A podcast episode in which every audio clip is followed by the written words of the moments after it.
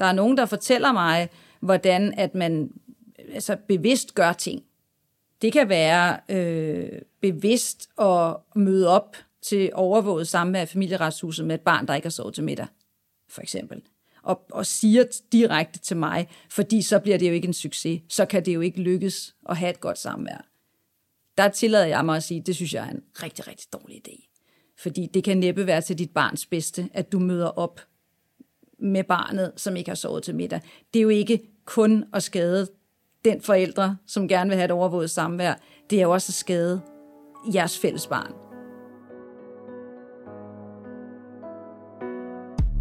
Mie Sønderkok er advokat og har specialiseret sig i at føre familieretssager.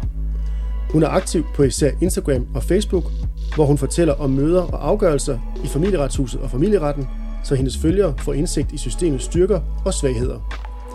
En af svaghederne er blandt andet, at sagsbehandlingstiden er alt for lang, så børn og forældre risikerer at miste kontakt i sager med høj konflikt mellem forældrene. Samtidig oplever hun, at sanktioner mod samværschikane ikke benyttes godt nok, og det giver gode betingelser for forældrefremmedgørelse. Mit navn er Anders Vendt Jensen.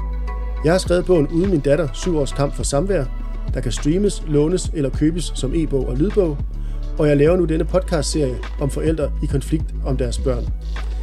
Du må meget gerne følge Uden min datter på Facebook, Instagram og Twitter, og på hjemmesiden udenmindatter.dk kan du finde beskrivelser af alle afsnit i serien.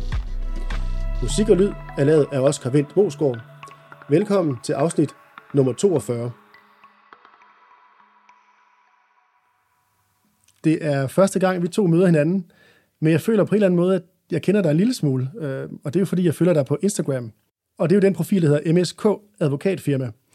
Og der kan man læse, at den handler om advokatlivet og, og lidt af alt det andet. Mm-hmm. Og du har for eksempel lige været i Spanien, kan jeg se, og det så hyggeligt ud. Ja, det var det også. Og der er også en del billeder af dig selv, og du deler generøst ud af oplevelser og indtryk fra dine sager.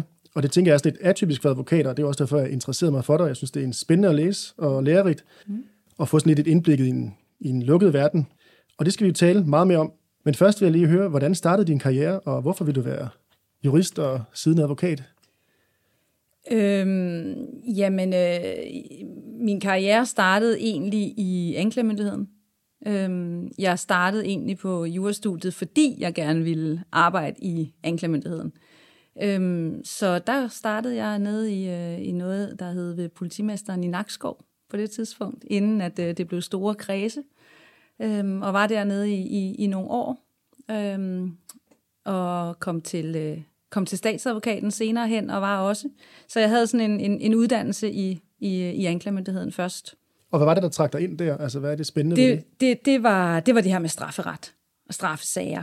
Øhm, det synes jeg var spændende. Det var, det var derfor, jeg startede på jurastudiet. Det var simpelthen, fordi jeg interesserede mig enormt meget for straffesager. Familieret var slet ikke inde i et tema på det tidspunkt, som jeg jo arbejder rigtig meget med nu. Mm. Øhm, så, så har jeg haft en, øh, nogle, nogle år i, i anklagemyndigheden, og så, øhm, så var jeg i Kriminalforsorgen, hvor jeg arbejdede i et fængsel, øh, i statsfængsel ved Horserød i nogle år. Øhm, og så var jeg en tur ved domstolene, hvor jeg sad ved retten på Frederiksberg. Øhm, og det var egentlig der, jeg så fik lyst til at øh, blive advokat. For der sad jeg som dommerformægtig og, øh, og så jo de her advokater, og fik lyst til at være en af dem. Okay, og hvor langt er vi så hen i din karriere? Hvor... Der er vi øh, en, en 10 år hen i min... Øh, en, en, en, en 9-10 år hen i, efter jeg var blevet øh, færdiguddannet på, på jurastudiet. Ja. Og så fik jeg arbejde på et advokatkontor øh, som advokatfuldmægtig, og det var så et advokatkontor, der arbejdede med, øh, med strafferet. Men det var så på forsvarssiden, i stedet for på anklagersiden, som jeg jo kendte. Øhm, ja, og så arbejdede jeg egentlig primært som forsvarsadvokat fra, fra 2014 af, og så, og så op til, til 2020, øh, hvor jeg så stiftede mit eget firma og satte sådan ret massivt ind på familieretten. Ja, og der fra 14, var, mm. var du også inde i familieretten der så? Eller Begrænset, hvornår? altså jeg sad øh, en lille smule med det, da jeg var dommerformægtig på, øh, på Frederiksberg. Øhm, og så har jeg haft nogle sager, der sådan tilfældigvis ligesom landede på det kontor, jeg var på. Men, øh, men det var ikke en, en, en del af, af de sager, vi normalt havde på det kontor, så der kom jo ikke særlig mange af den slags. Så det var først, da jeg stiftede mit eget firma i, øh, i januar 2020, at, øh, at det primært blev øh, familiesagerne. Ja, og hvorfor? Ja, øh, altså det er faktisk... Øh, det var faktisk lidt tilfældigt, øh, at, øh, at de kom ind. Øh, jeg ved faktisk ikke rigtigt. Altså, der kom nogle sager først, og så... Øh, jeg synes, det var interessant. Altså, der skete et eller andet i forhold til, at jeg følte, at jeg kunne gøre en forskel. Nu har jeg arbejdet med straffesager i rigtig mange år som forsvarer, hvor at man, lad os bare sige, forholdsvis tit taber. Sådan er det. Øhm, og jeg følte, at, øh, at jeg gjorde en forskel i de her familiesager, øhm, og fik enorm, øh, enorm positiv feedback. Altså, øhm, de klienter, jeg havde, var virkelig, virkelig glade og taknemmelige for den hjælp, de fik. Og det gav mig bare noget i forhold til, øhm, at det gav mening at gå på arbejde, fordi man virkelig følte, at man hjalp nogle mennesker. Øh, og så blev det bare mere og mere af det. Øhm, og så tog det bare fart. Altså, jeg kan ikke rigtig sige, hvad der skete faktisk, øh, men det tog virkelig bare hurtig fart. Og jeg tror ikke, at jeg havde haft, jeg tror ikke, jeg har haft mit firma i mere end et halvt års tid eller sådan noget, så, så var det øh, primært det, jeg sad med, øh, altså, og, og havde retssager hver, en, hver eneste dag. Okay, så langt hovedparten det, du laver nu, det er familieret? Ja, jeg tror, vi har omkring 80 procent familieret nu, og så måske 20 procent straffe, strafferet. Ikke? Og, og de sager, vi har af straffesager, det er, rigtig mange af dem er nogle straffesager, der knytter sig til familiesagerne. Øhm, det vil sige, det kan være psykisk vold, det kan være fysisk vold, chikanesager, trusselsager, den slags. Hvilke type sager inden for familieret er det så, du typisk har? Kan man sige det? Ja, det kan man godt sige, fordi vi er sådan set, nu, nu er vi så efterhånden faktisk lige om lidt seks advokater i firmaet, så vi har jo bredt os lidt ud, fordi der så er nogle af de andre, der, der interesserer sig for noget andet og kan noget andet, end det jeg kan. Ja, I lige åbnet i Vejle for nylig. Ja, præcis. Øhm, så hvor mange kontorer har I? Vi har afdeling her i København, og så afdeling i øh, Vejle, og øh, åbner snart en afdeling mere, men det siger jeg ikke noget om endnu. Nej, men det er jeg sikker på, at vi kan få at vide på Instagram. Det så kan I helt sikkert, ja. Det kommer jeg ikke til at, at holde hemmeligt på nogen som helst. Men jeg afrunder lige med de der typer af sager, ja. du er ved at ramse op. Øhm. Ja, altså jeg sidder primært med øh, forældremyndighed, bopæl og samværssager. Altså for de her forældreansvarssager. Øhm, og så har vi så nogen, der sidder mere med, med bodeling for eksempel, og bidragssager, og, øhm, og så har vi nogen, der sidder med de her anbr- altså tvangsanbringelsesager. Men jeg koncentrerer mig primært omkring de rene forældreansvarssager.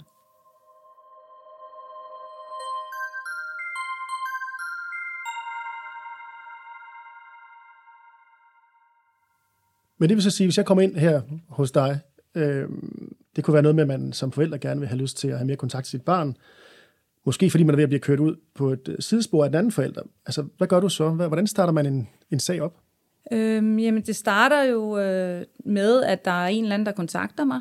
Øhm, telefonisk, eller ja, nu siger du Instagram, der kommer meget ind faktisk via de sociale medier. Det er jo en nem adgang øh, til, til, øh, til både altså reklame fra mig og være synliggjort, altså at gøre mig selv synlig, kan man sige, så der kommer faktisk meget ind øh, den vej, og ellers er det jo bare via min hjemmeside, så får jeg en mail.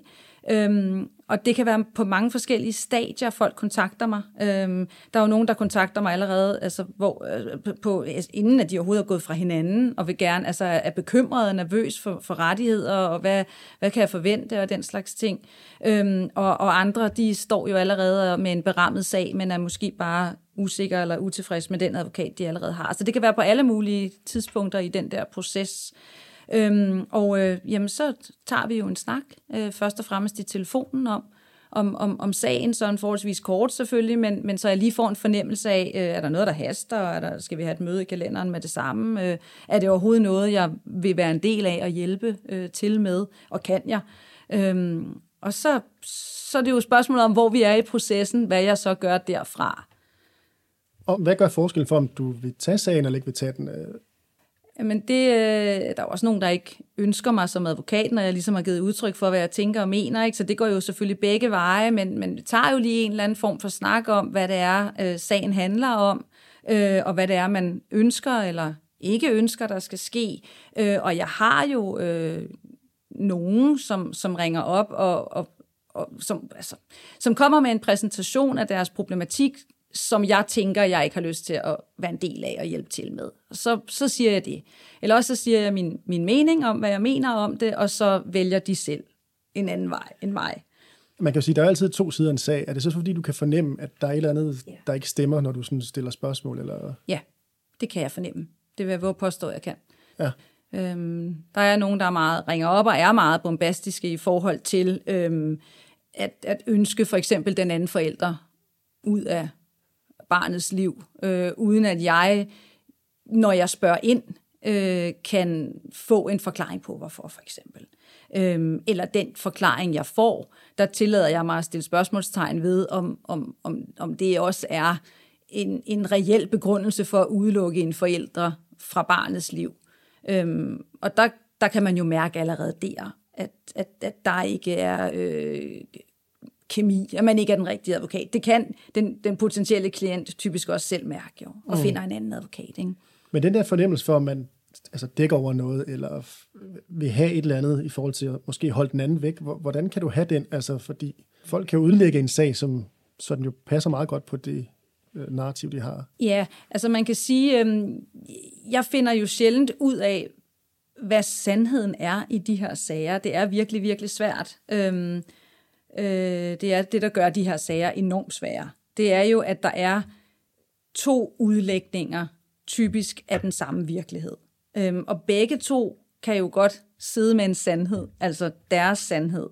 Øh, de sager er der masser af, hvor vi aldrig kommer til bunds i, øhm, hvad er der egentlig foregået. Øhm, og, og, men, men jeg kan have nogen, hvor jeg ikke er et sekund i tvivl, når der bliver ringet op. At, øh, at der har man kun én intention, og det er at få den anden øh, forældre ud af sit eget liv og barnets liv, øh, simpelthen fordi, at man, man har haft nogle dårlige oplevelser med den forældre, øh, og har en masse bagage øh, fra et eller andet dårligt parforhold.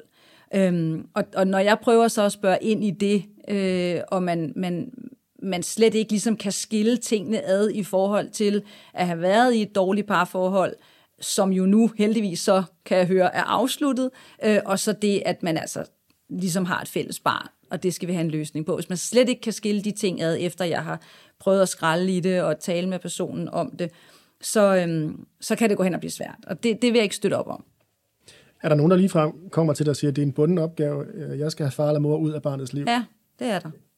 Det er der. Der er nogen, der fortæller mig, hvordan at man altså, bevidst gør ting. Øhm, det kan være øh, bevidst at møde op til overvåget samvær i familieretshuset med et barn, der ikke har sovet til middag, for eksempel. Og, og siger direkte til mig, fordi så bliver det jo ikke en succes. Så kan det jo ikke lykkes at have et godt samvær. Der tillader jeg mig at sige, det synes jeg er en rigtig, rigtig dårlig idé. Fordi det kan næppe være til dit barns bedste, at du møder op med barnet, som ikke har sovet til middag. Det er jo ikke, det er jo ikke kun at skade den forældre, som gerne vil have et overvåget samvær. Det er jo også at skade jeres fælles barn. Og, og, og det har jeg, de situationer har jeg haft, øh, og, øh, og så, så, så finder den klient typisk en anden advokat. Det falder ikke i god jord. Så siger de nej tak? Ja. Okay. Alle sager er jo som udgangspunkt forskellige, men er der en række fællesnævner for de her sager? ja, der er typisk en far og en mor og et barn eller to. Det er i hvert fald fællesnævneren. Ja. Øhm, og så i, i, øh, i rigtig, rigtig mange af sagerne, så er der jo bare et rigtig højt konfliktniveau. Ikke? Øhm, men når det så er sagt, så er det jo alle mulige ting, øhm, der spiller ind i forhold til, hvor er vi i det her niveau af konflikt? Øh, hvad er der at arbejde med? Øhm, er der misbrug? Øh, er der psykisk sygdom? Øh, diagnoser? Øh, vold? Er der en straffesag? Er der en påstand om, om, om vold, men ikke en anmeldelse? Altså, der er jo masser, masser, masser af ting, der spiller ind i forhold til, hvor vi ligger. Øhm, ellers ligner de jo selvfølgelig hinanden, ikke? Mm. Hvordan fortsætter en sag så? Altså, man lægger en strategi, holder nogle møder, eller... Jamen altså, så, øh, så der er jo, det er jo lidt forskelligt, om folk de ønsker at benytte en advokat, så længe den ligger i familieretshuset, fordi det, der er med familieretshuset, er jo, at man selv skal betale for advokaten. Øh, jeg plejer sådan at, at, tale med min klient og få en fornemmelse af, øh, at, at det er noget, jeg, jeg tænker, den klient godt selv kan klare. Øh, og så plejer jeg at give noget rådgivning i forhold til mødet, og så kan de fleste godt selv håndtere sagen i familieretshuset. Men der er rigtig mange, som benytter mig som advokat, allerede mens sagen ligger i familieretshuset, men ikke nødvendigvis tager mig med til et møde, men får noget rådgivning øh, til selv at kunne håndtere det. Ikke? Øh, og så, øh, så der er det jo meget bare på telefonbasis, øh, at man snakker sammen en gang imellem, og øh, så er det jo faktisk, når sagen den lander i retten, øh, så begynder det jo sådan rigtigt at gå løs i forhold til øh, møder med klienten. Ikke? Og når du siger familieretshuset, det er bare for lige at få det på plads, det er, at det er det indledende møde, hvor man så enten finder ud af, om, om folk kan blive enige og gå ud af døren. De kan det måske sjældent lige der.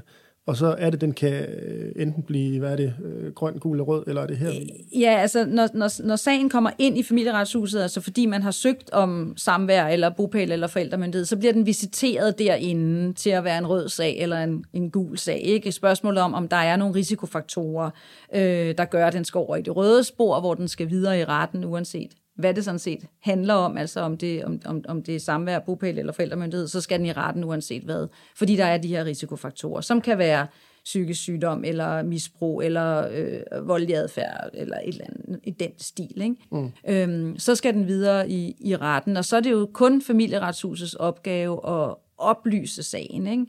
Øhm, så der er en række møder i familieretshuset, og de indhenter oplysninger fra fra, fra alle, der ligesom kan bidrage på en eller anden måde. Altså kommune, politi, institution, øh, læge, den, den slags. Ikke? Mm. Øh, og når de er færdige med det arbejde, så sender de den i, øh, i retten med alt det materiale, de har indhentet. Ikke?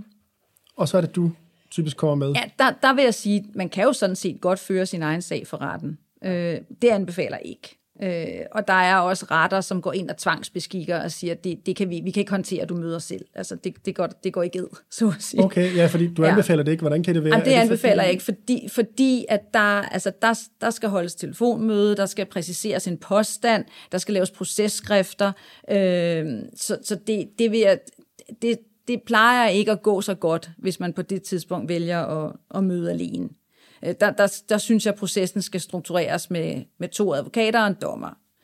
Øhm, og, og, og, og så starter det jo med, at der er et indledende telefonmøde mellem advokaterne og dommeren, øh, hvor at man jo har taget en grundig snak med sin klient inden, når man har læst sagens akter, øh, og så snakker man om, øh, hvordan løser vi den her sag bedst muligt. Og der er nogle forskellige modeller, man kan løse sagen efter, fra retsmaling, hvor man faktisk går helt ud af, af, af retssystemet igen og, og holder et møde hos en retsmaler øh, og forsøger at, at finde en løsning øh, til i den anden grøft en hovedforhandling i retten, øh, hvor man jo sidder, som man kender det i en retssal, over for hinanden, afgiver en partsforklaring, der bliver afsagt en dom. Øh, så er der nogen midt imellem,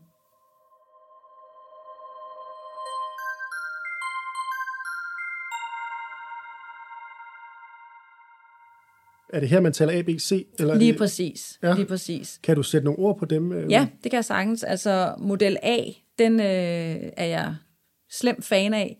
Øh, og det er jo et forlismøde. Øh, men det foregår i retlig regi, og øh, man møder op øh, altså omkring et mødebord med sin advokat, og der sidder en dommer, og der sidder en børnepsykolog.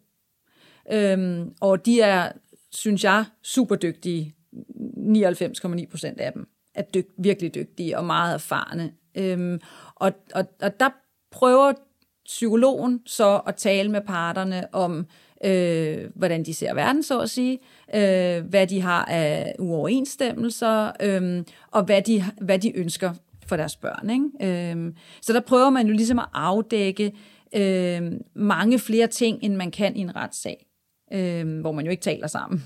men, men, men bare har sin egen version, ikke? Og, og så går man hjem igen. Ikke? Så her der bliver begge parter hørt, og man kan ligesom øh, tale bag om problemet, så at sige. Ikke? Fordi der ligger jo tit en masse i rygsækken og mudder rundt, øh, som man på en eller anden måde bliver nødt til at få i talsat for, at man kan finde den gode løsning. Og der, der synes jeg, at model A-møderne kan noget, fordi at man føler sig hørt og, og set, og det bliver man også. Øh, så, øhm, så der er tanken, at man skal kunne indgå et forlig, så det vil sige, at man taler jo rigtig meget med sin klient i forhold til, hvis vi siger ja til det her model A-møde, øh, så skal det også være fordi, at, at du tænker, at du kan rykke dig. Så hvis man har en klient, der står fuldstændig aldeles fast med korslagte arme, og slet ikke, det, der er ikke noget, der er til diskussion, så skal man jo ikke sige ja til sådan et møde.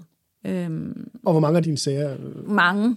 Der er rigtig mange, der, der, der kører som model A-møder. Men man kan sige, hvis det for eksempel er forældremyndighed, man diskuterer øh, og er uenige om, og, og begge parter står fast på, øh, at vil have den, eller den ene vil have den, og den anden skal sige fortsat fælles, så, øh, så det, kan det jo være svært at mødes på midten i den. Ikke? Mm.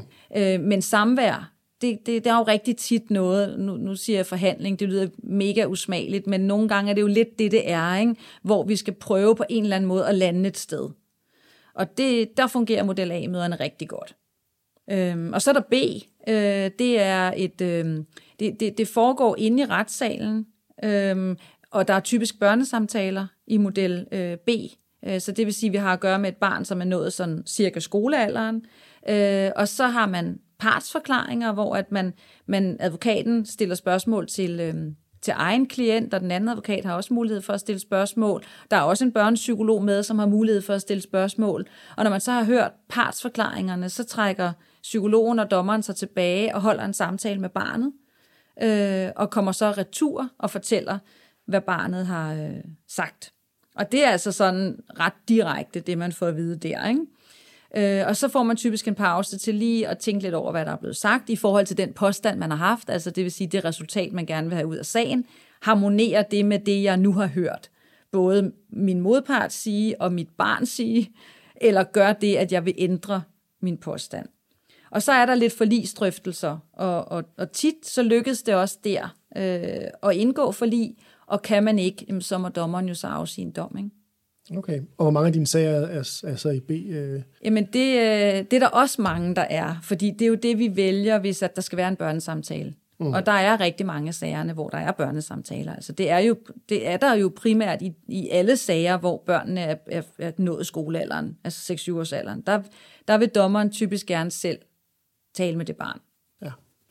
Øhm. Og hvad så med C? C, det er jo så den model, hvor at vi har øh, to forældre i hver sit ringhjørne, og øh, man har gjort alt, hvad man kunne. Jeg gør i hvert fald personligt alt, hvad jeg kan for at modellere min klient og spørge ind og spørge ned, og, og alt, hvad jeg overhovedet kan for at prøve at se, om, om, om, om nogle af de der ting, som jo igen, som jeg sagde før, typisk ligger bag konflikten, kan, kan, at vi kan få i talsat det på en eller anden måde, sådan så at vi kan begynde at kigge på det, det egentlig handler om, og det vil sige et fælles barn, som man jo typisk skal på en eller anden måde samarbejde om de næste mange år. Øhm, men kan man overhovedet ikke nå hinanden øh, på nogen som helst måde, så må man tage en helt almindelig hovedforhandling, hvor man møder op, afgiver partsforklaringer, og der bliver afsagt en dom, typisk syv dage efter, i, øh, øh der kommer ind på, på, på vores portal, der hedder Min Retssag, så kan du gå derind og læse, hvordan samværet eller bopælen eller forældremyndigheden skal være fremadrettet med jeres barn. Og det, der er problemet der, er jo, at det bliver jo aldrig som, altså jo, jeg siger aldrig, det lyder så voldsomt, men der vil næsten altid være en taber, eller to tabere, ikke? Fordi det er jo en dommer, der nu lige pludselig har besluttet, at afleveringsstedet, det skal være Hvidovre station, eller, og det skal være klokken 16, eller hvad ved jeg, hvor at der ved forældrene jo trods alt bedst, hvad, hvad, hvad kan passe os. Nu står det lige pludselig der, at det er sådan, det skal være. Ikke? Ja. Øhm, så, så med forligene, der kan man jo selv modellere det. Ikke? Øhm, og det, der er så fedt ved de forlig, og grunden til, at jeg arbejder så hårdt for at opnå dem, det er jo, at begge parter byder jo ind, og begge parter føler, at de får noget med derfra. Øhm, tit har man fået løsnet op for alle mulige andre ting, og nogle gange kommer de jo ind og sidder jo i hver deres, altså sådan, du ved, helt kropsprogsagtigt trukket væk fra hinanden, og når vi går derfra, så snakker de på vej ud. Altså, der bliver jo løsnet noget op der, fordi lige pludselig så får man talt om de ting, der ligger bag, og man får kigget på hinanden, og man får lavet en aftale, som man begge parter kan se sig selv i, og man får hørt på hinanden i forhold til, hvad gør dig tryg, og når er det det, der har generet dig, når okay, så kan vi da bare gøre sådan her. Øhm, og man tænker jo, hvorfor har det ikke kunne lade sig gøre før? Men der sker bare noget derinde, hvis, man, hvis begge parter vælger en advokat, som har den målsætning, og prøve det. Mm. Og indgår man så sådan et forlig, det er jo lige så gyldigt som en dom, man kan bare ikke anke det, så man kan ikke fortryde det i morgen, vel? Øhm, men, men, men man har jo ejerskab over det, og det betyder, at det er meget mere bæredygtigt. Det holder bagefter i forhold til en dom. Så jeg har jo været i landsretten og hævet super gode domme hjem, og min klient har haft hænderne over hovedet, når vi er gået ud af landsretten. Endelig fik jeg det der samvær. Det kom bare aldrig til at ske. Altså, så kan du jo have et flot stykke papir fra landsretten med et øh, weekendsamvær, eller hvad det måtte være, men det kommer aldrig til at ske. Fordi barnet skal jo ligesom først udleveres på det samvær. Mm. Og hvis at modparten fortsat nægter det, så er det jo bare et stykke papir, som du så, ja, kan gå i familieretten med og forsøge at få tvangsfuldbyrdet, men så starter der jo et helt nyt system op. Og der har jeg haft sager, øh, hvor at der har kørt et, et, en, en sag i, i tvangsfuldbyrdelsessystemet efterfølgende i knap et år, op imod et år, og ender med, at når nu er der jo gået et år, og så er den dom blevet forældet, og det blev aldrig til noget. Okay. Og så skal vi også lige have gennemgået øh, model D. Altså, ja, ja, D-modellen, det er så retsmalingen, øh, som jeg faktisk lige indledte med at sige, men det, det er D, hvor at man øh, typisk så kan man få den på lidt hurtigere, øh, fordi man trækker den ud af, af, af retssystemet igen, så vi skal ikke have den berammet ind i retten, som jo har lange ventetider. Man udpeger en retsmaler, Øh, og så det kan typisk være en advokat, som har uddannet sig som, øh, som retsmaler, altså som mediator, retsmaler, og så, hvad hedder det, øh, og så bliver det på advokatens kontor, at man møder op, øh, og så møder man op med sine egne advokater, ikke? Øh, og, øh, og så sidder man der og prøver at, øh, at, at nå frem til, til øh, en eller anden aftale. Og det, der også er rigtig godt ved retsmælen, de ligner jo model A-møderne, mm. men, men, men det er uden for rettens regi. Øh, og det, der er rigtig godt ved retsmæling, det er, at der har man tid til at tale om alle mulige andre ting. Altså, så det bliver bredere. Jeg vil ikke sige parterapi, men nogle gange er vi skulle næsten derhenne. Ikke? Altså, man får virkelig mulighed for at tale om de ting, der ligger bag konflikten. Kan du sige, hvor meget af dine sager, der så er C eller D? Altså, D bruger vi alt for lidt. Øhm, jeg ved ikke rigtig, det, hvorfor. Øhm, om det er bare sådan en eller anden lidt sådan overset ting hos advokaterne, at man, man ikke rigtig får foreslået den. Øhm, man, går, man foreslår mere model A, fordi så er man ligesom inde i retssystemet, og hvis ikke vi kan indgå et forlig, så kan vi sådan ret hurtigt få den på bagefter. Mm. Øhm, fordi hvis ikke, hvis ikke du lander en aftale i din model A, så går du jo derfra med ingenting. Og det skal man jo også tænke lidt i, i forhold til, øh, hvis ikke man har et samvær for eksempel, og ikke har haft det længe, så har man jo selvfølgelig et ønske om og et behov for, at det går lidt hurtigt. Ja. Øh, og så, kan det jo, så vil man jo gerne have en mulighed for at få en dom, sådan rimelig hurtigt. Ikke? Øhm, men nogle gange så sker der det, at vi, at vi berammer et retsmøde i retten, men så er der lang tid til. Det kan være, at der er nogle retter, de er jo desværre, der er desværre meget lange ventetider. Så er der måske et retsmøde om seks måneder og så kan man godt få fedtet en retsmæling ind inden det retsmøde, i håb om, at det kan løse sig på retsmælingen.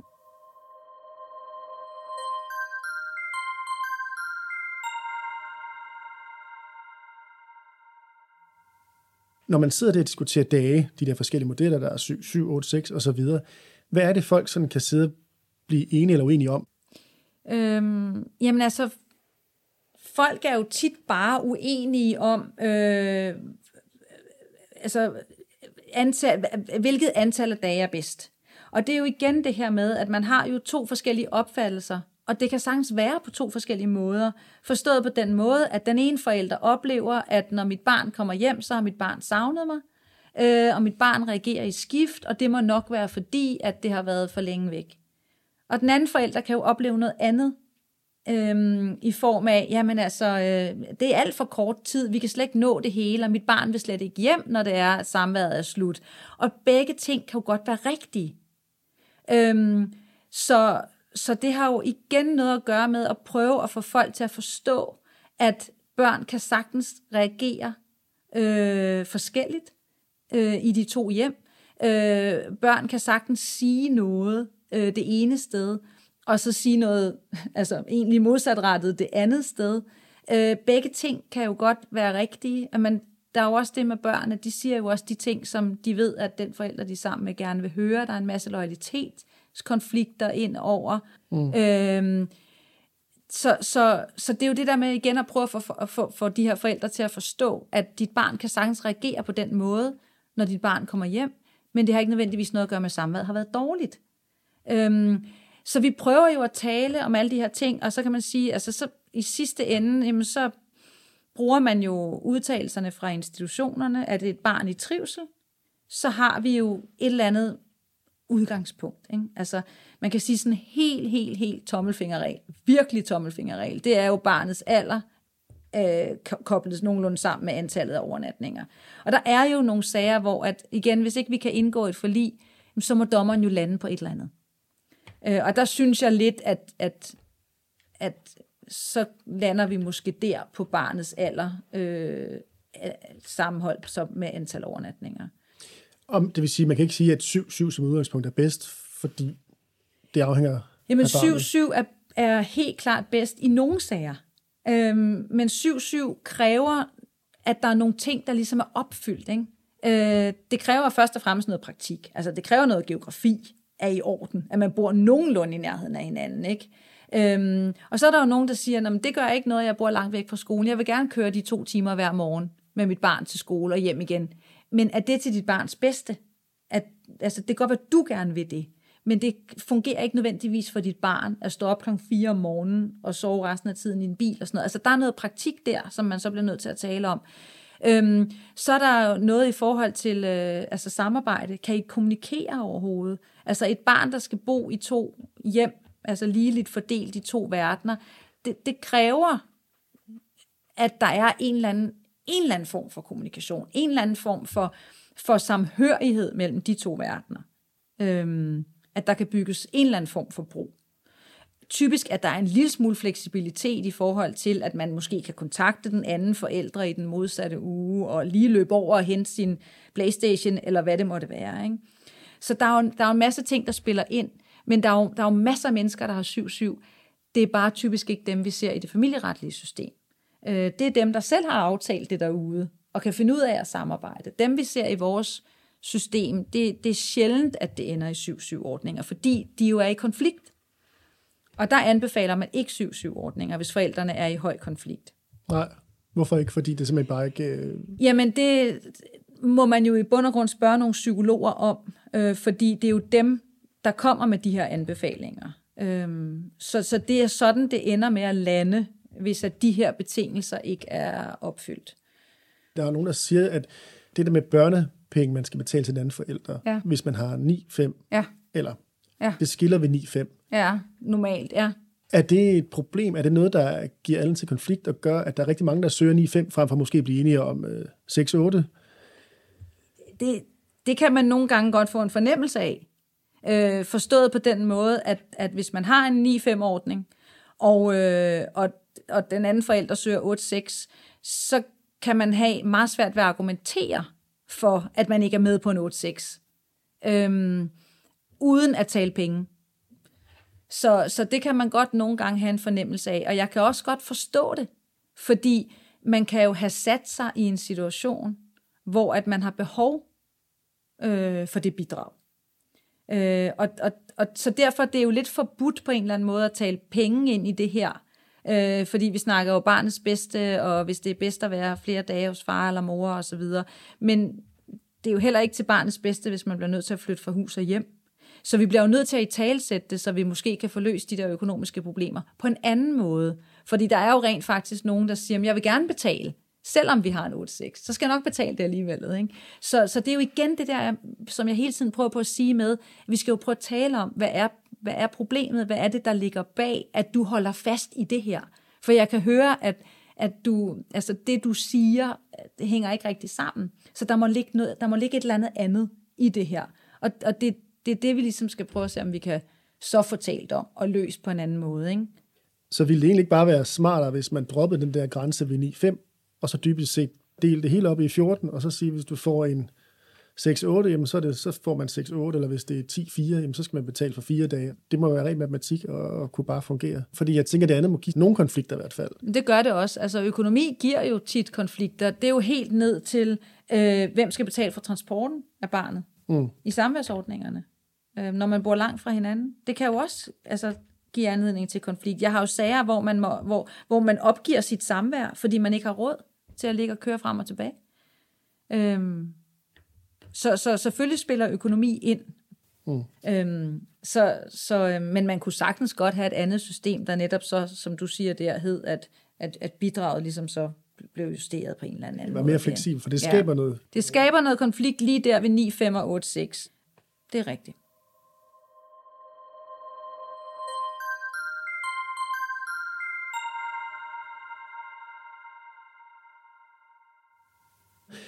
Men det vil så sige, når man så har en dom eller en afgørelse efter de her modeller, vi har været igennem, så er det jo ikke sikkert, at det nødvendigvis, øh, du får lov at se dit barn, eller den bliver, hvad kan man sige, bliver ført ud i livet. Ja.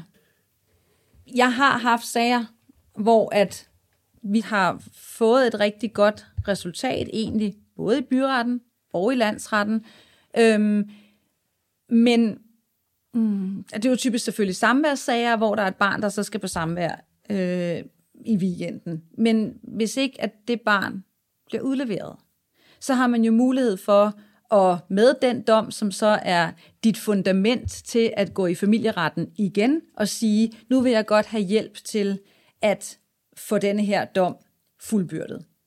Og der er så nogle tvangsmidler. Øhm, og det kan være mm, først nogle møder hos en ny dommer, øhm, som jo prøver at sige, der ligger jo en ny dom her, så, øh, så den skal du altså følge. Ja, ja, det er fint, ikke? det øh, skal jeg nok. Og så den næste weekend sker der heller ikke noget. Og så skriver man jo igen til retten, jamen det rettede personen sig ikke efter. Så kommer der et nyt møde. Så siger dommeren igen, at jeg mente altså, hvad jeg sagde. Ikke? Nu skal du altså. Ja, ja. Ikke? Og så går tiden jo lidt. Og øhm, så har man mulighed for at give den person, der ikke udleverer barnet, nogle tvangsbøder. Øhm, men de tvangsbøder er jo ofte latterligt små. Så de bliver jo, og jeg tror ikke engang faktisk, de bliver inddrevet. Altså, de ligger i en eller anden bunke et eller andet sted. Og, og hvad er det? Er det 500 kroner? Eller ja, det er eller? typisk måske 1500 kroner ja. Øh, per gang, du så ikke udleverer. Og det enten betaler folk det, fordi hvis de har besluttet sig for ikke at udlevere, så udleverer de ikke. Så betaler de, eller også så, øh, så, så ligger de et eller andet sted til tvangsinddrivelse et eller andet sted. Ikke? Øhm, så er det ikke en reel sanktion, kan man sige? Det er i hvert fald en sanktion, som er rimelig overskuelig at, at, at betale sig ud af. Ikke? Mm. Øhm, og, øh, og, og det står så også på et stykke tid, typisk. Øh, og, og bøderne kan så hæves. Så er det måske 4.000 eller 5.000 hver anden weekend, når du ikke udleverer. Ikke? Øhm, og så, så står det jo også typisk på et stykke tid. Når der så, så, så har man jo den mulighed, at man rykker ud med politiet. Man kan rykke ud, og så kan man fjerne den forældre, som tilbageholder barnet. Eller man kan rykke ud, og så kan man jo så tage børnene. Ikke? Øhm, men det er noget, man bruger meget, meget sjældent, fordi det er jo ikke særlig hensigtsmæssigt for børnene at blive hentet af politiet, vel? Og kommunen og alle mulige andre, der tropper op. Der tropper jo 10 mennesker op, eller sådan et eller andet. Så i de situationer, hvor at det er en, en øh, samværsforældre, der ikke vil aflevere tilbage til en bopælsforælder, for eksempel, øh, der, vil man, der ser vi, at man benytter sig af det. Øh, men i de situationer, hvor det er en samværsforældre, som skal have samvær hver anden lørdag, eller hvad det måtte være, kan politiet jo ikke rykke ud vel, hver anden lørdag og hente øh, børnene med magt, for at de kan komme på samvær. Øhm, så der benytter man sig jo ikke af det. Så det er jo sådan en tom øh, trussel, der ligesom henstår, øh, som, som, som jeg i hvert fald ikke har haft held til at komme igennem med, fordi det giver ikke nogen mening at gøre det weekend efter weekend. Selvfølgelig gør det ikke det. Men, men man bliver jo ligesom nødt til på et eller andet tidspunkt at påstå det, fordi hvordan kommer vi videre her?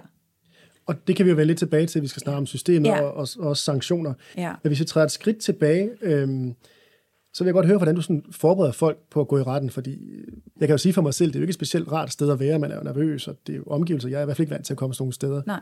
Hvordan gør du dem klar til det? Ja, altså øh, folk kommer jo her ind til et møde på mit kontor, Øhm, og, øhm, og så tager vi jo en snak om, altså på det tidspunkt har jeg jo selvfølgelig læst alle sagens akter, og, og vi har jo også udarbejdet et processkrift, øh, hvor at det fremgår, hvad det er, de ønsker af resultat i sagen, og hvorfor de gør det, ikke? altså hvad deres anbringende er. Øhm, så gennemgår vi deres partsforklaring, hvor jeg fortæller dem, hvad jeg vil spørge dem om, øhm, og hvad de kan forvente, måske at modparten spørger om. Jeg spørger typisk om det hele, fordi jeg ved jo godt, hvad modparten spørger om, hvis ikke jeg gør det, så jeg kan lige så godt få stillet også de ubehagelige spørgsmål. Og så, jeg vil ikke sige, at vi øver det, men, men øh, jeg fortæller, hvad jeg har tænkt mig at spørge om, hvad det er for nogle temaer, vi skal igennem, så man kan øh, forberede sig på det. Ikke? Øh, og så fortæller jeg selvfølgelig omkring, altså, hvordan processen er inde i retten. Ikke? Øh, og hvordan får du folk til at falde til ro? Altså den der mm. nervøsitet, øh, det må du jo opleve, tænker jeg. Ja, altså, jamen det tror jeg, folk de gør, når de bliver forberedt af mig. Altså når, jeg, når vi gennemgår de spørgsmål. Jeg plejer at sige, det er jo ikke, jeg ved godt, man er nervøs. Øh, og jeg ved godt, det ikke er en vant situation, men det er jo heldigvis ikke atomfysik, man skal tale om. Man skal tale om sit eget liv.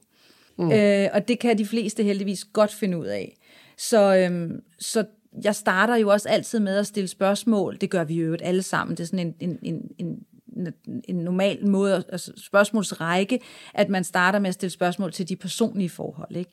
Så, så tager man jo lige en snak om, hvor gammel er du, og hvor bor du henne, og hvem bor du sammen med, og hvad arbejder du med, og den slags ting. Ikke? Så er man ligesom talt varm.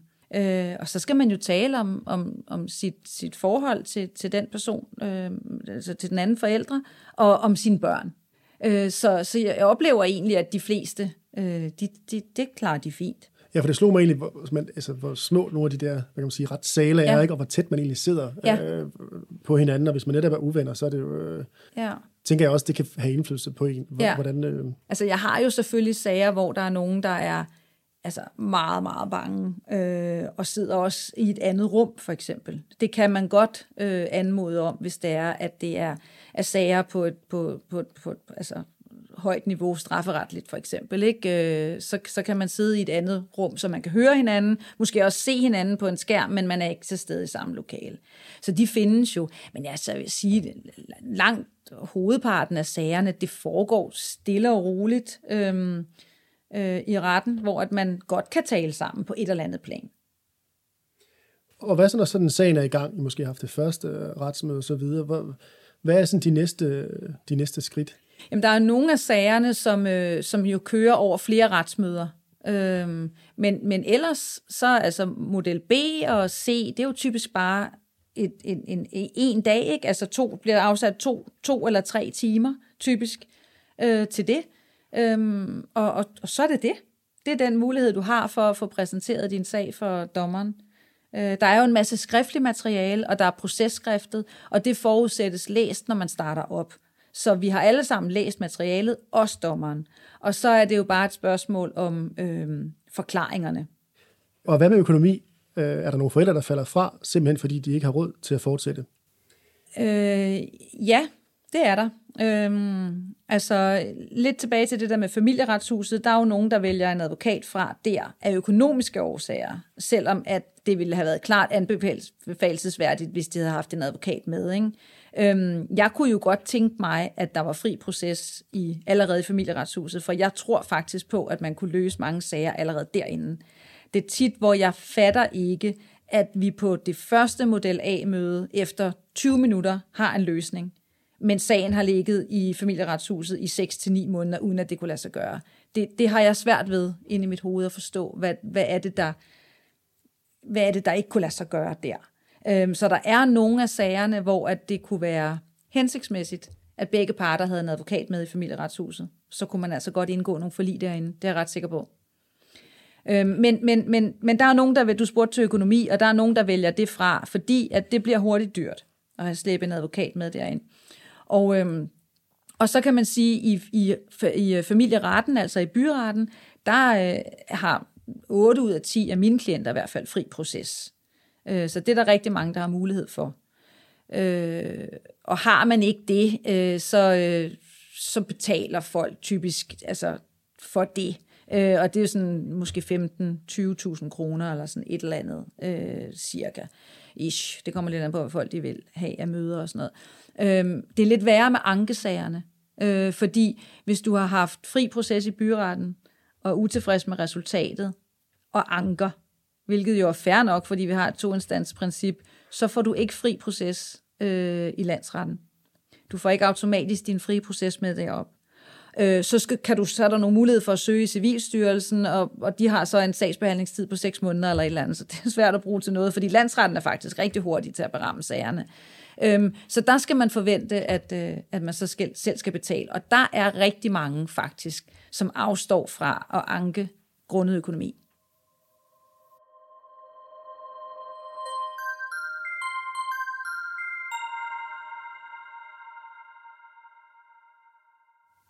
Når der så kommer de her afgørelser, hvordan er det, når en afgørelse går med ens klient? Hvordan har man det så? Øhm, jamen altså, øhm, jeg ved ikke, om jeg har det på nogen bestemt måde. Øhm, altså, øhm, man bliver jo selvfølgelig glad på ens klients vegne, eller ærgerlig på ens klients vegne. Øhm, der er sager, som øh, jeg har tabt, hvis man kan sige det på den måde, hvor vi ikke har fået medhold, øh, hvor jeg har tænkt, at det var en fuldstændig vanvittig afgørelse. Øh, og der bliver man der bliver man virkelig, det, det kan irritere mig øh, lang tid øh, på, på, på min klients vegne, fordi det, det kan jeg simpelthen ikke finde rimeligheden i, for eksempel. Så kan jeg godt gå og gruble over det, altså om, om hvad kunne vi have gjort anderledes, kunne vi have gjort noget anderledes, hvad er det, de ikke kan se, synes man jo, øh, eller hvad er det, jeg ikke fatter, siden at øh, man får den dom, ikke? Øhm, så, øh, men, men altså, ellers så, øh, så videregiver man dommen, og, øh, og taler om det, og, og taler lidt om muligheden for at anke, eller risikoen for, at den anden jo anker. Ikke? Ja, og hvordan reagerer klienterne? Altså, det er jo, der er jo virkelig meget på spil. Ja, ja altså igen, heldigvis, så, altså når man taler om de her sager, så bliver det jo altid de sager, hvor der netop er rigtig meget på spil, som man taler om og trækker frem. Men altså 80% af mine sager foregår jo stille og roligt, og hvor at man finder en eller anden løsning, øh, forventelig på en eller anden måde for begge parter, og, og så der er jo ikke nogen, der hverken øh, græder eller jubler der. Det er jo bare en afslutning på sagen, og, øh, og, og nu kommer vi videre. Men så er der jo dem, hvor man har altså hvor det virkelig er sat på spidsen. Altså jeg har jo også sager for eksempel, hvor at, at der er en, en påstand om at få lov til at flytte til udlandet. Ikke? Øh, altså bopæl i udlandet med et barn. Øh, og og det, er jo, det er jo virkelig noget, hvor at, at, at, at, at det er jo ikke bare et spørgsmål om, skal, skal jeg køre til Odense, eller skal jeg køre til Vejle for at hente mit barn? Altså, det er jo nogle gange noget, hvor at, at en samværsordning ganske enkelt ikke kan lade sig gøre, fordi man flytter om på den anden side af jorden, eller hvad det måtte være. Ikke? Mm. Øh, og, og det er klart, der har man jo nogle klienter, som man på en eller anden måde bliver nødt til at samle, altså prøve at hjælpe med altså, at samle op bagefter. Ikke? Ja, så du har også et job bagefter, kan man sige, i nogle, nogle tilfælde. Jamen, jeg synes egentlig, øh, det, det er meget få klienter, jeg slipper helt. Øh, fordi for det første er der desværre, kan man sige, rigtig mange, der kommer igen. Altså enten i form af sådan en tvangsfuldbyrdelsesag, jeg nævnte før, ikke? Mm. Øh, eller, eller simpelthen fordi, at, at, at det ikke har været, som jeg sagde før, en bæredygtig løsning. Så må vi på den igen. Øhm, altså de her samværsordninger er jo noget, der hele tiden skal justeres. Altså man laver jo ikke en samværsordning, der gælder de næste 18 år. Der sker jo simpelthen så mange ting i de her børns liv og i forældrenes liv. Der kommer nye kærester ind, nogen flytter, og i det hele taget bliver børnene jo bare ældre. Så der skal jo hele tiden kigges på det. Øhm, så, så jeg synes egentlig, det er de færreste, jeg sådan helt slipper. Altså, øh, de kommer igen og har behov for hjælp, eller, eller har behov for at få håndteret en konflikt. Øh, hvad, hvad, hvad svarer jeg her? Hvad, hvad gør jeg med det? Det er der også rigtig mange, der, der kontakter mig omkring. Øhm, så, øhm, og så er der rigtig mange, også rigtig hyggeligt og heldigvis, som sender mig dejlige billeder hver eneste weekend af det samvær, de har med deres børn. Øhm, så, så, øhm, så ja, jeg synes ikke rigtigt, man får sluppet det. Nej, okay, for jeg kan jo også se, øhm, apropos vores snak om Instagram, at, at øhm, at du lægger også nogle ting op i forhold til, når folk, der, der vender noget tilbage. Jeg kan jo lige læse en op, jeg fandt her, øhm, hvor du får ros, og der står, at du sætter dig ikke kun ind i sagen, men også din klients baggrund og opvækst og nuværende situation. Du har hjertet med i dit arbejde, hvilket også har været med til, at jeg har haft dig i så mange år. Du er fantastisk. Tak for alt. Det må da være super fedt at få øh, sådan noget. Ikke? Jo, det er det også. Øhm, jamen altså, jeg tror, at det, som folk er glade for hos mig, øhm, det er i hvert fald typisk det, der er i de feedbacks der. Øhm, det er jo øhm, en direktehed. Øh, man er ikke så meget i tvivl om, hvad det er, jeg, øh, jeg foreslår, og hvad jeg mener om tingene. Øh, det er der faktisk rigtig mange, der godt kan lide. Øh, der er også måske en 5% eller et eller andet, som virkelig, virkelig hader det, og netop, som jeg sagde før, finder en anden advokat. Øhm, og så har jeg, øh, og det har vi i det hele taget hos os i, i øh, MSK Advokatfirma, en øh, tilgængelighed. Øh, vi har jo ikke nogen sekretær. Det har vi valgt ikke at have, fordi at når man, når man har en, en, noget, man gerne vil tale om i de her sager, så har man brug for at tale med mig, eller den advokat, man har i firmaet. Okay, så man kan ringe direkte? Man ringer dig. altid direkte. Øh, og det gør man, nu siger jeg 24-7 her i den her podcast, det er rigtig farligt at sige, men det står faktisk også på hjemmesiden. Man kan altid ringe. Øh, så jeg har jo opkald og sms'er øh, kl. 11 om aftenen, kl. 7 søndag morgen, på alle mulige tidspunkter, og jeg håndterer det, når det dukker op på de tidspunkter der. Øh, og det, der er jo andre advokatfirmaer, hvor du bliver mødt af en sekretær, øh, eller også så bliver du mødt af en, en, en telefonsvar om, at nu er vi lukket. Ikke? Og det synes jeg ikke, man kan i de her sager. Fordi rigtig tit opstår problemerne jo faktisk fredag eftermiddag, hvor man troede, man skulle hente sit barn, mm. som så var blevet hentet i børnehave øh, for inden eller et eller andet. Ikke? Øhm, Ja, det er den dag, familieretshuset lukker klokken 1 eller sådan præcis. noget. Præcis, og, ja. og, og de ting skal håndteres, og, og, og jeg kan, man kan sige, det er, øh, det er selvfølgelig hårdt arbejde, egentlig altid at være på, men, men øh, det gør vores, øh, vores arbejde lettere på den lange bane, fordi man får stoppet nogle ting, man får bremset nogle ting, og man får lige guidet sin egen klient også lige ind på rette spor, ikke? Øhm, øh, nej, det skal du ikke gøre, eller nej, det skal du ikke ringe og sige, eller et eller andet. Ikke? Vi håndterer det, øh, og, og, så der ikke sker et eller andet dumt, som skader egen sag. Ikke?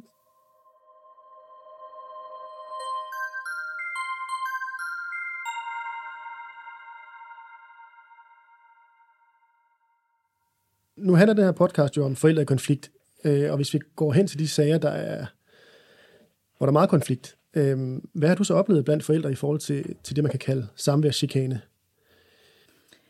Jamen, jeg synes efterhånden snart, at jeg har oplevet det meste. Øhm, men, men nu kalder du det samværschikane, og det, det kommer jo, det er jo rigtig, rigtig svært at sætte en finger på, hvad det egentlig er. Øhm, der er sager, hvor jeg er ikke et sekund i tvivl om, at, øh, at det er samværschikane. Altså, det, det kan alle spotte, og det ender også med at stå i dommen. Ikke? Mm. Øh, der er man jo ikke i tvivl. Øh, jeg har endda også øh, altså forældre, som selv har indrømmet det. Altså, som siger, ja, det kommer aldrig til at ske, jeg kommer ikke til at udlevere. Mm. Men hvilke beskidte tricks i bogen, hvis man kan kalde det det, så er det, du, du har oplevet? Hvad er sådan det værste, du har set? Jamen altså, det værste, jeg har set, det er jo nok, øh, det, det, det, det er jo nok de her øh, anmeldelser, der kommer, øh, som er bevidst falske. Øh, og der er igen, der er rigtig mange forskellige versioner af, af samme virkelighed, men der er også sager, hvor at der er vi ikke i tvivl om, at det er en falsk anmeldelse. Og, øh, og det synes jeg er det, det, det synes jeg er de værste sager, fordi at der kan være øh, anmeldelserne gør jo typisk, at samværet bliver afbrudt, og den lange periode, øh, hvor at du har en samværsafbrydelse, der har du mulighed for en øh, påvirkning af dit barn. Øhm, og der har vi jo sager, hvor at børn er blevet så påvirket, øhm, at øh, det, det er deres egen overbevisning til sidst.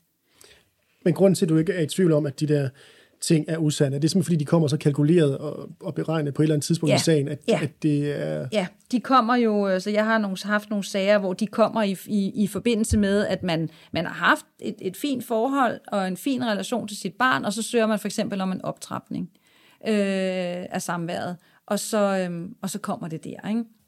Nu er du så inde på det der med, at det bliver en del af barnets virkelighed, øhm, og der er mange, der taler om forældrefremmedgørelse. Øh, findes det? Ja, det findes. Er det også noget, man, man begynder at bruge i systemet og, og i ja. talesætter? Ja, det er det, vil jeg sige. Øhm, problemet med det er lidt, synes jeg, at øhm, altså man skal passe på, at man ikke bruger det i flæng. Man skal passe på, at man ikke bruger... Øhm, altså der er mange begreber, som man skal passe på, at man ikke bare får fyret af. Fordi så er det, at det kan blive sådan lidt trættende på en eller anden måde, og lidt, man bliver lidt skeptisk i forhold til, ah, det kan det jo ikke være hele tiden, det kan det jo ikke være hver gang. Øhm, men der er uden tvivl sager, hvor det, øh, hvor det forekommer øhm, massivt. Kan du også se, hvornår barnet har taget måske en af forældrenes øh, holdninger til sig, uden måske at egentlig have den set, eller hvor... Ja, det er jo ikke noget, jeg kan se, men det er jo noget, børnepsykologen kommer ind og fortæller. Det er jo noget, der ender med at stå i dommen, hvor at det er helt tydeligt, altså det står jo klokkeklart efter børnesamtalen, at barnet udtrykker sådan og sådan, altså en modstand imod et samvær, et modstand, en, en, en modstand imod for eksempel en far, øh, men altså verbalt, men, men har ingen detaljer omkring det, der bliver fortalt. Øhm, det hele er bare sort-hvidt i form af far er dum, mor er god, for eksempel. Det kan også være den omvendte verden. Øhm, og, øh, og, og, og, og, og, og leger med en dukke, eller tegner en blomst, eller et eller andet samtidig. Ikke? Altså, det er jo sådan noget, psykologen kommer ind og beskriver, at det her er ikke noget, barnet selv har oplevet, det her er noget, barnet har fået fortalt. Problemet er bare, at i nogle af sagerne, at nu har barnet fået det fortalt så mange gange, at det bliver barnets virkelighed til sidst. Og der har vi sager, jeg har selv haft nogle sager, hvor at det, det er helt tydeligt igennem øh, videoafhøringer hos politiet, øh, samtaler øh, i kommunen og samtaler med barnet i retten, at det er ikke øh, vold, som barnet selv har oplevet, det er noget, som barnet har fået fortalt. Øhm, helt tydeligt. Og alligevel så får vi aldrig det barn udleveret, for det ved det barn ikke. For det barn har nu en helt fuldstændig klokkeklar opfattelse af, at øh, den forældre øh, øh, er farlig. Så det er simpelthen lykkedes den anden forælder at, at vende barnet rundt, kan man Fuldstændig. sige. Der er jo også nogle forældre, der er frustreret over det der med, at familieretten ikke tager stilling til, hvem der er skyld i konflikten. Ja. Ja, hvorfor gør man ikke det? Øhm, jamen, det gør man også. Altså, øh, jeg har sager, hvor at det, igen, det, det kan stå direkte i dommen, hvem der har skyld i konflikten. Men det er jo ikke ens betydende med, at, at man så taber, fordi man har skyld i konflikten. Øhm, fordi at man bliver nødt til at se på barnet. Øhm, og, og hvis du er blevet så for eksempel fremmedgjort, øh, at du har som barn, seksårig for eksempel, en klokkeklar opfattelse af, at for eksempel far er farlig, så kan det godt være, at alle os professionelle parter kan se, at det er noget, som mor har proppet ind i barnet det sidste år, dagligt, på daglig basis. Det, det er helt soleklart for os alle sammen, men det er jo ikke ens betydende med, at man så går ind og så siger, så derfor så skal du nu bo hos din far, som du i øvrigt ikke har set i et år, og som du er skide bange for. Det er jo ikke til barnets bedste. Og så overtrumfer hensyn til barnet, øh, hvad kan man sige, en Ja. form for retfærdighedssans blandt forældrene. Ja, der er ikke, der er ikke nogen retfærdighed på den måde, på, på, vok, på voksenplan. Men man går ind og kigger på, hvad er bedst for barnet, og så kan man jo sige, er det bedst for barnet? Ikke? Er det bedst for barnet at blive hos en forældre, der gør så noget her? Det vil jo være djævelens advokat. Ikke? Altså, det, det er der jo mange, der siger, men, men der er systemet bare sådan, ja, det er det lige nu. Så kan det godt være på den lange bane, at, at der uden tvivl kommer nogle skader. Ikke? Det, det, det, det er der jo også masser af undersøgelser, der viser. Men lige nu og her, der trækker man ikke det plaster af. Så ser man gennem fingre med noget, fordi man siger, det barnets tag, og det er Ja. det formentlig også. Eller På det tidspunkt, der er barnet jo overbevist om, at det er bedst, at jeg er hos mor, som er min primære omsorgsperson, og som jeg har været hos det sidste lange stykke tid, og jeg skal i hvert fald ikke over til min far, for han er farlig, han har slået mig. For eksempel. Og der vil ikke være nogen tilfælde, hvor man, så selvom barnet siger det, så netop kan du sige, trækker lidt op i helikopteren, kan se, det er måske bedst for barnet at hive plaster i nu, at man så, Jo, i, i, i, i de tilfælde, hvor at barnet er i mistrivsel over hos den, der gør det her, mm, øhm, så vil man gå ind og gøre det. Øh, altså, der er jo nogle, nogle, der er nogle højesteretsdomme, hvor man simpelthen tager et, et, et, et barn, der ikke har nogen særlig relation til den anden forælder og siger, nu skal du derover.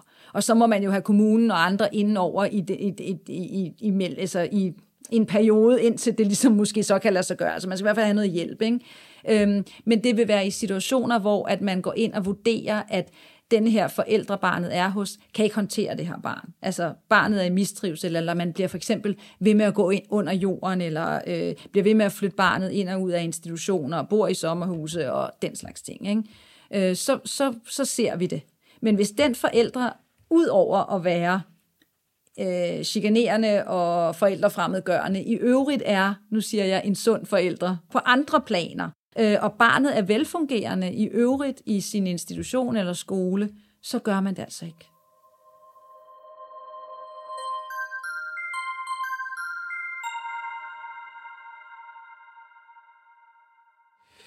Hvis man så vender den om og ser på den forælder, der gør det der, kan du forstå, at nogen kan være måske så desperat eller egoistiske, hvad man kalder det, at, at målet helliger midlet? Altså at de vil gøre hvad som helst for at få et samvær og i ja, holde den anden væk? Det kan jeg godt forstå. Øhm, det kan jeg godt forstå, fordi altså, øhm, jeg kan jo, jeg prøver jo virkelig, altså det, som jeg synes er interessant med de her sager, det er jo, at vi sidder med nogle mennesker. Ikke? Vi, vi, vi sidder ikke med, med nogle kontrakter eller noget, forhandler biler eller noget. Vi sidder jo med nogle mennesker, som alle sammen har en historie. Øh, de har en historie hver for sig, inden de mødte hinanden. Det skal man jo heller ikke kæmpe af. Der er jo alle mulige ting der i deres egen barndom og så har de en historie sammen. Øhm, og den præger jo deres virkelighed. Og nogen er jo så overbeviste og så fastlåste i, at det er altså at den anden forælder er ond, den anden forælder er narcissist, den anden forælder er psykopat, den anden forælder slår, øh, alt muligt, så kan jeg da godt forstå sådan rationelt, at man da ikke udleverer sit guld til den forældre, som man selv er i sin grundvold overbevist om er farlig. Men man skal jo have noget hjælp til at komme ud af den opfattelse. Hvis altså det ikke er en rigtig... Altså nogle af sagerne er jo vidderligt rigtige, ikke? og det, ja. det, det kan, dem kan vi jo... De er jo også tydelige, ikke? dem mm. har vi jo ikke lige talt om. Men, men, men hvis ikke der er nogen af os andre, der kan se det, øh, og der er lavet undersøgelser, altså så må man jo lave forældrekompetenceundersøgelser, børnesagkyndige, så laver vi jo de her undersøgelser. Og hvis hvis de viser, at der, det er en almindelig sund forældre, øhm, så, så, øh, så, så, er det jo, så, så skal man jo have noget hjælp til at komme ud af den opfattelse, man på en eller anden måde har, altså, så vi kan komme videre. Men jeg kan da godt forstå det. Altså, jeg taler om med forældre, som i deres grundvold er så overbeviste om, at jeg kan ikke aflevere mit barn, fordi så sker der sådan og sådan. Og hvis man så kigger på dem udenom, nu siger du, at man kan lave undersøgelser osv., mm. så er der også nogen, der mener, øh, eller i hvert fald kommenterer på nettet osv., at advokater for eksempel er med til at forværre de her sager, eller optrappe konflikter osv. Mm. Er det måske et billede, du kan genkende? Et dumt spørgsmål til en, til en øh, advokat. altså, øhm, jeg kan i hvert fald sige det på den måde, at der er nogen, der er bedre til at nedtrappe end andre. Ja. Sådan vil jeg sige det. Øhm, jeg, jeg jeg har ikke lyst til at tro, at der er nogle advokater, der bevidst optrapper noget. Men der er i hvert fald nogle advokater, som er langt bedre end andre til at tage fat i egen barming og sige til sin klient, øh, prøv at høre, du, du er simpelthen galt afmarcheret. Altså, der er ikke nogen af os andre, der ser det der, du ser. Nu er der blevet undersøgt sådan og sådan. Det kan bare være helt ned på et simpelt plan, som at, at der er en påstand om, at den anden forælder er misbruger. Og så bliver der afleveret prøver, hårstråsprøver, andet, og så bliver man ved med at have den holdning. Altså, nu er den faret af vejen. Øhm, og så kan det godt være, at der også skal være hårstråsprøver fremover og tester og sådan nogle ting, men, men Ja, så det man kan sige, at de prøver at vise, at der ikke er alkohol eller stofmisbrug, men alligevel hænger den, ja. den tanke ved hos den anden. Er der advokater, der udnytter systemet til sådan at, at, at skabe det der øh, chikane Øh, altså for eksempel tage imod de klienter, som du afviser, du snakker jamen, om. Jamen det er der jo. De havner jo et sted. Altså der er ikke nogen tvivl om, at der er en række advokater, og jeg, og jeg, jeg mener selv, vi er nogen... Uh, vi, vi, vi går i hvert fald hos os ekstremt meget op i at forsøge at tale med vores egen klient først. Altså fordi det er ufattelig vigtigt, at, at vi vi prøver med vores egen klient at få skrællet nogle af de der forstyrrende elementer væk, hvis vi ligesom skal lykkes med et godt forlig. Øhm, og der, der oplever jeg, at der er advokater, som ikke tager den øvelse. Øhm, og, og det er også en hård øvelse. Øh, det, det, det, det, det koster rigtig meget øh, at, at sidde med sin klient og, øh, og forsøge igen det her med, og hvad er det, der ligger bagved? Hvorfor har du den opfattelse? Øhm, øh, og ligesom prøve at få klienten til selv at se, at det måske ikke er helt berettiget, og det kan godt være, at det handler om noget andet faktisk. Det kan jeg godt selv se nu. Og det er også fordi, at, at, at, at han eller hun var tavlig imod mig. Og altså, vi får ligesom talt om alle de der ting. Jeg er jo ikke psykolog overhovedet, slet ikke. Men, men der ligger bare så mange ting i tit modstanden imod den anden for, at den anden forælder skal have et samvær, for eksempel. Der ligger tit rigtig mange andre ting der. Og det taler vi rigtig meget om. Og, og, og det løser jo virkelig, virkelig mange konflikter, og, kan, og, og, og, og hvor vi kan lykkes med rigtig mange forlig, fordi vi tager den snak. Men det er da meget lettere bare at sige til, altså sidde og nikke til sin klient, når ens klient kommer ind og siger, at han eller hun er også en idiot, og så det er da meget lettere bare at gå med det.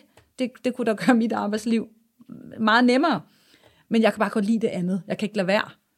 Så det er noget med at få dem til at sætte ud over sig selv og kigge på situationen udefra og kigge på barnet? Eller? Præcis, altså fordi der er jo rigtig mange, der kommer ind til mig, og så, og så er de jo lige kommet ud af et forhold, for eksempel et, et dårligt forhold, ikke? Eller, eller, eller har bare længe været i en dårlig relation.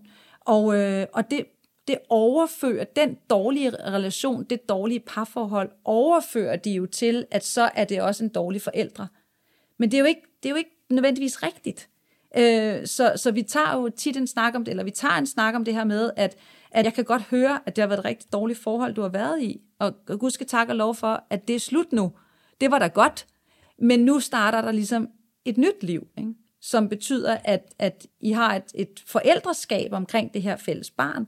I har ikke længere et parforhold, men, men de næste mange år har I jo et forældreskab. Det skal vi have til at fungere.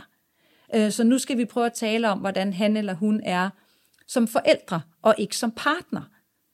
Øhm, og det, det bruger vi enormt meget krudt på, og der er rigtig mange, der får en øjenåbner der. Der er også rigtig mange, som får skuldrene helt ned, fordi der er nogen, der kommer, og så tror de jo, at vi skal slås, øhm, og, øh, og, og, og skal i krig og sådan noget. Og når man så siger til dem, det, det, skal, det skal jeg ikke, altså det tænker jeg heller ikke, du skal, øh, fordi det får vi ikke noget godt ud af, så er der jo rigtig mange, der faktisk bliver mega lettet, fordi det er det, de troede, de skulle. Mm.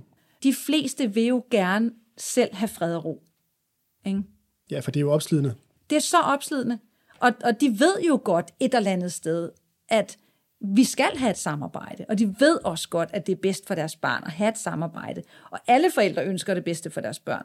Så det, det, det tager vi virkelig mange lange snakke om det der. Og så kommer vi ligesom derhen, hvor vi kan begynde at tale om, Nå, det, det, det kan man måske så godt se sig selv i, ikke?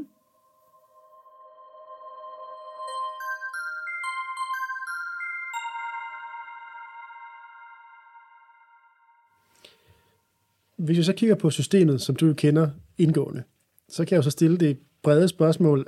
Er systemet godt nok? Nej, det er det ikke. Øhm, det er der, ikke, der er ikke nogen som helst tvivl om, at i en drømmeverden, så kunne det se helt anderledes ud. Ikke? Det har noget at gøre med, med at øh, hvis vi havde uendelige ressourcer, øhm, så var der masser af ting, man kunne gøre. Men det der tror jeg ikke, der er nogen, der er uenige med mig i, at øh, tingene skal jo gå meget hurtigere. Tingene skulle være meget mere dybtegående. Der skulle laves mange flere, øh, for eksempel børnesagkyndige undersøgelser eller forældrekompetenceundersøgelser. Øhm, der skulle være mange flere overvågede samvær øh, meget tidligere i forløbet. Øhm, der skulle være mange flere mailinger. Øh, der er masser af sager, hvor at, at det ville være super, hvis man satte sig ned øh, med forældrene og havde psykologer med og, og dygtige mailere og fik talt om igen alle de her ting, der ligger bag. Men det er bare ikke sådan, det er i den virkelige verden, for vi har ikke de ressourcer. Men hvis man inden for de rammer, vi har, skulle lave nogle ændringer, hvad skulle være det første skridt? Øhm, det første skridt skulle være, at man pillede nogle af sagerne ud af familieretshuset. Nogle af de sager, som man ved skal videre til retten. altså de her røde sager, de ligger alt for lang tid i familieretshuset, uden at der typisk sker noget. Øhm, og tid er en faktor, en, en, en faktor, der spiller ind i forhold til det samvær, man ender med at kunne få. Ikke? Fordi nu længere tid, der er gået, uden at man har set sit barn, øh, nu, nu, altså nu, nu mere skal vi jo starte forfra. Så det, der sker i de der røde sager, er typisk, at man har den her oplysning inde i familieretshuset, hvor man indhenter papirer og skoleudtagelser og har børnesamtaler og alt muligt andet. Og så går tiden, og så kommer når i retten, og så er det blevet for gammelt. Og så starter vi forfra. Øhm, også fordi berammelsestiden i retten er langsom. Så er der måske lige pludselig gået 8 eller 9 måneder siden skoleudtalelsen. Ikke? Og så der, der, der sker jo meget i, i sådan nogle børns liv i forhold til, at, at den kan se helt anderledes ud. Øh, så, så dem burde man dem burde man simpelthen sende hurtigere afsted til retten, og lade være med at lave det der dobbeltarbejde. Så burde man i mange flere af sagerne have overvåget samvær. Øhm, men, men det ved jeg ikke, om, om, om, om simpelthen kan lade sig gøre ressourcemæssigt. Det er jo igen noget med lokaler og, og, og børnesagkyndige, der skal være til stede. Ikke? Øhm, men, men der er rigtig mange af sagerne, hvor jeg tænker, hvorfor er det, at der ikke som minimum er et overvåget samvær? Der kan jo være en bekymring om, om et eller andet, som sagtens kunne affejes ved, at samværet så var overvåget. Ja, for det er lidt omvendt. Det er jo også en af mine pointer i hvert fald, at jamen, så går der et halvt år før man måske får overvåget samvær, men der mister man så kontakten til barnet. Hvis ja. du ligesom har det fra start, jamen, så kan du jo så altid stoppe det, øh, hvis der er noget om snakken. Præcis. Der er jo netop en, der overvåger det. Ikke? Mm. Men så har, så har man opretholdt relationen. Du tænker, det er et ressourcespørgsmål, eller? Det, tror jeg, altså fordi øhm, det, jeg kan jo se på ventetiderne også, ikke? Altså at, at når man får et overvåget samvær, det kan være i en dom for eksempel, at der bliver fastsat et overvåget samvær. Vi, der, nogle gange slutter dommen jo af med, altså hvor dommens resultat er overvåget samvær øh, får man, øh, 10 gange eller ja. sådan et eller andet. Ikke? Mm. Og så, så, så slutter sagen jo med det, og så har du dit overvåget samværsforløb, og så skal du i familieretshuset igen, øh, for ligesom at se, kan, kan vi, kan vi øh, øh, blive enige om noget nu. Det kan vi så ikke, fordi jeg er stadigvæk sur på dig, ikke? Mm. og så skal vi i retten igen. Ikke? Bliver ja. den smidt afsted igen.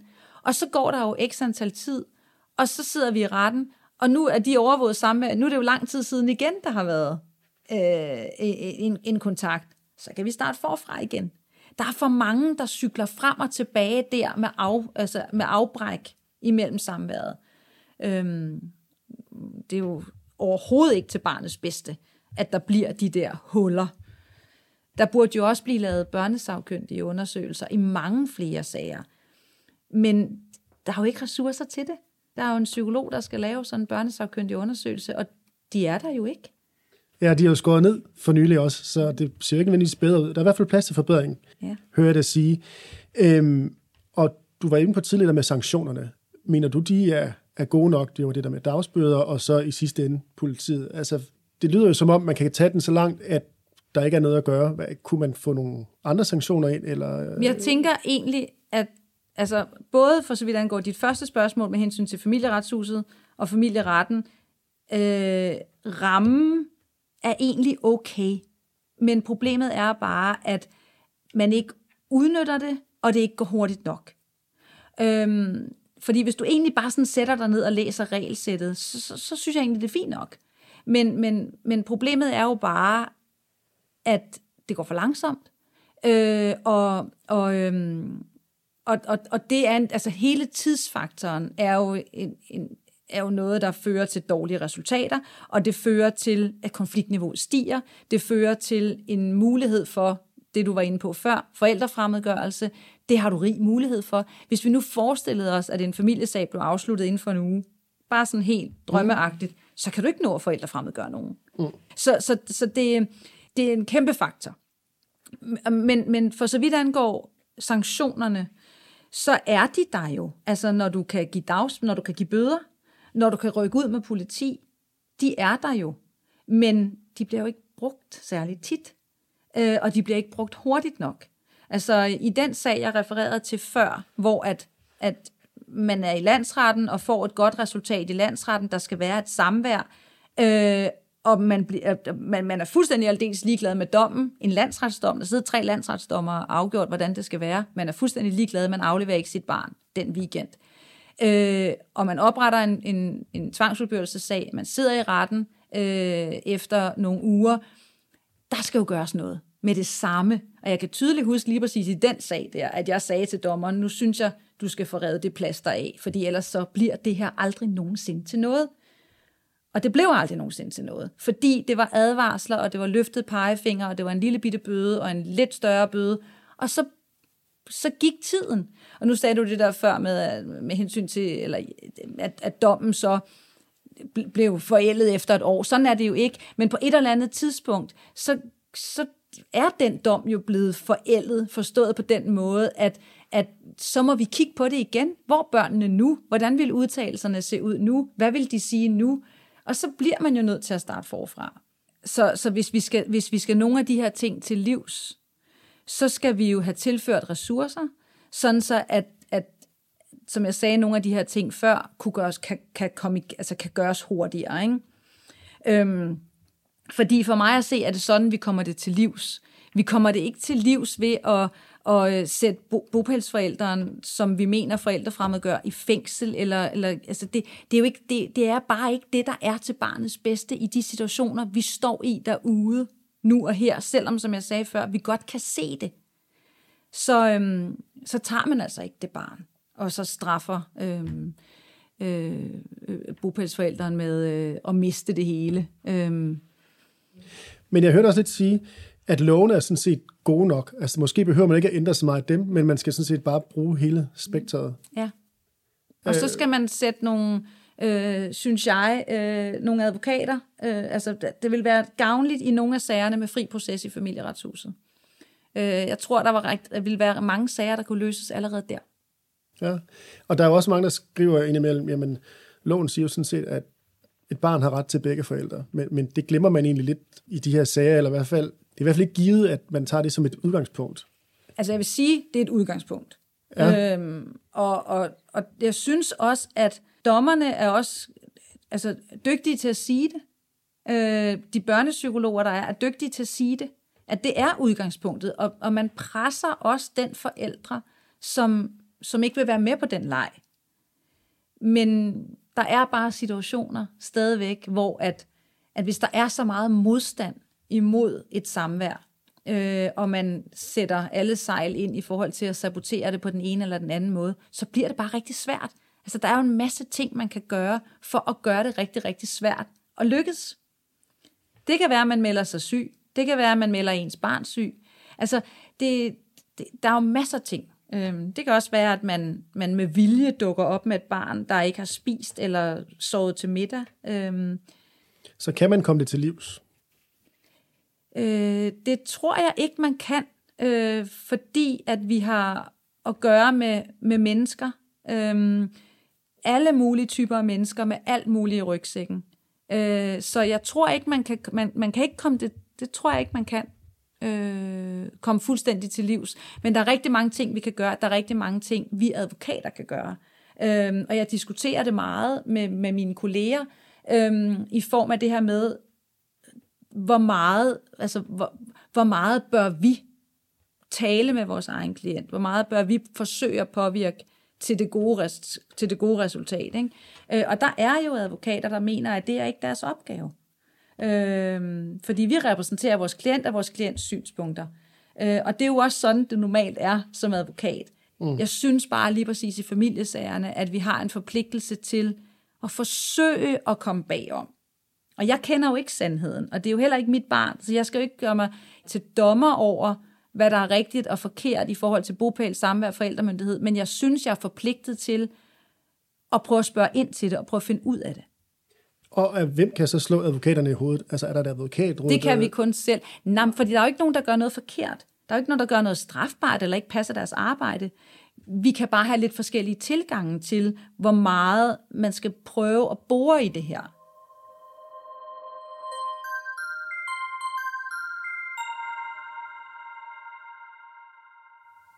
Hvad er sådan dit råd til forældre i forhold til, hvordan de bør opføre sig i den her slags sager? Øhm, jamen altså det, som jeg øh, tager en snak med mine klienter om, det er jo at have fokus på barnet. Jeg gør faktisk nogle gange det sådan helt øh, bogstaveligt, at jeg spørger, om de ikke har et billede af deres barn. Og så lægger vi det frem i midten af bordet, og så siger jeg, så det er det her, vi taler om. Og hvis vi så ligesom kommer lidt på afveje i forhold til øh, parforholdet, og hun sagde, han gjorde og sådan noget, så kan vi ligesom bringe fokus tilbage på, at det, det er det her, det handler om. Det, det er ham eller hende her på det her lille fine billede, vi skal have fundet en god løsning for. Så, så, så hvis man altså hvis der, hvis der er noget, der er vigtigt, så er det jo, at man prøver at holde sit fokus på, at vi skal have fundet den bedst mulige løsning for vores barn. Øhm, og der er jo bare alle mulige ting, man så ikke skal gøre i den forbindelse. Ikke? Øhm, der er masser af ting, der, der kan spille ind i form af, af, skal jeg anmelde pågældende? Skal jeg underrette til kommunen? Skal jeg bare gå ned og hente mit barn? For det må jeg da, så jeg går der bare ned og henter mit barn i børnehave. Øhm, skal jeg søge om det ene? Skal jeg søge om det andet? Øh, der, er jo, der er jo alle mulige veje at gå. Øhm, og der, der er det altså bare vigtigt, når man står lige der, at man får snakket med en advokat. Der er godt nok mange ting, apropos det her med at tage telefonen på alle mulige mærkelige tidspunkter, som jeg har fået bremset, øh, fordi at der er en, der ringer op til mig og siger, jeg har da ret til at gå ned i vuggestuen og hente, det gør jeg nu. Ej, det gør du så ikke.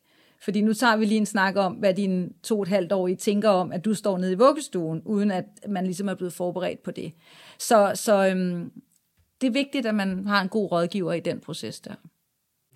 Hvordan er det at arbejde med den her slags sager? Altså påvirker det dig ikke i forhold til, at det er, er børn og familier? Øh, jo, det gør det. Altså, øhm, der er jo sager, som man aldrig glemmer. Øh, og, øh, og det er jo Altså, det rammer jo alle, når det har noget at gøre med børn.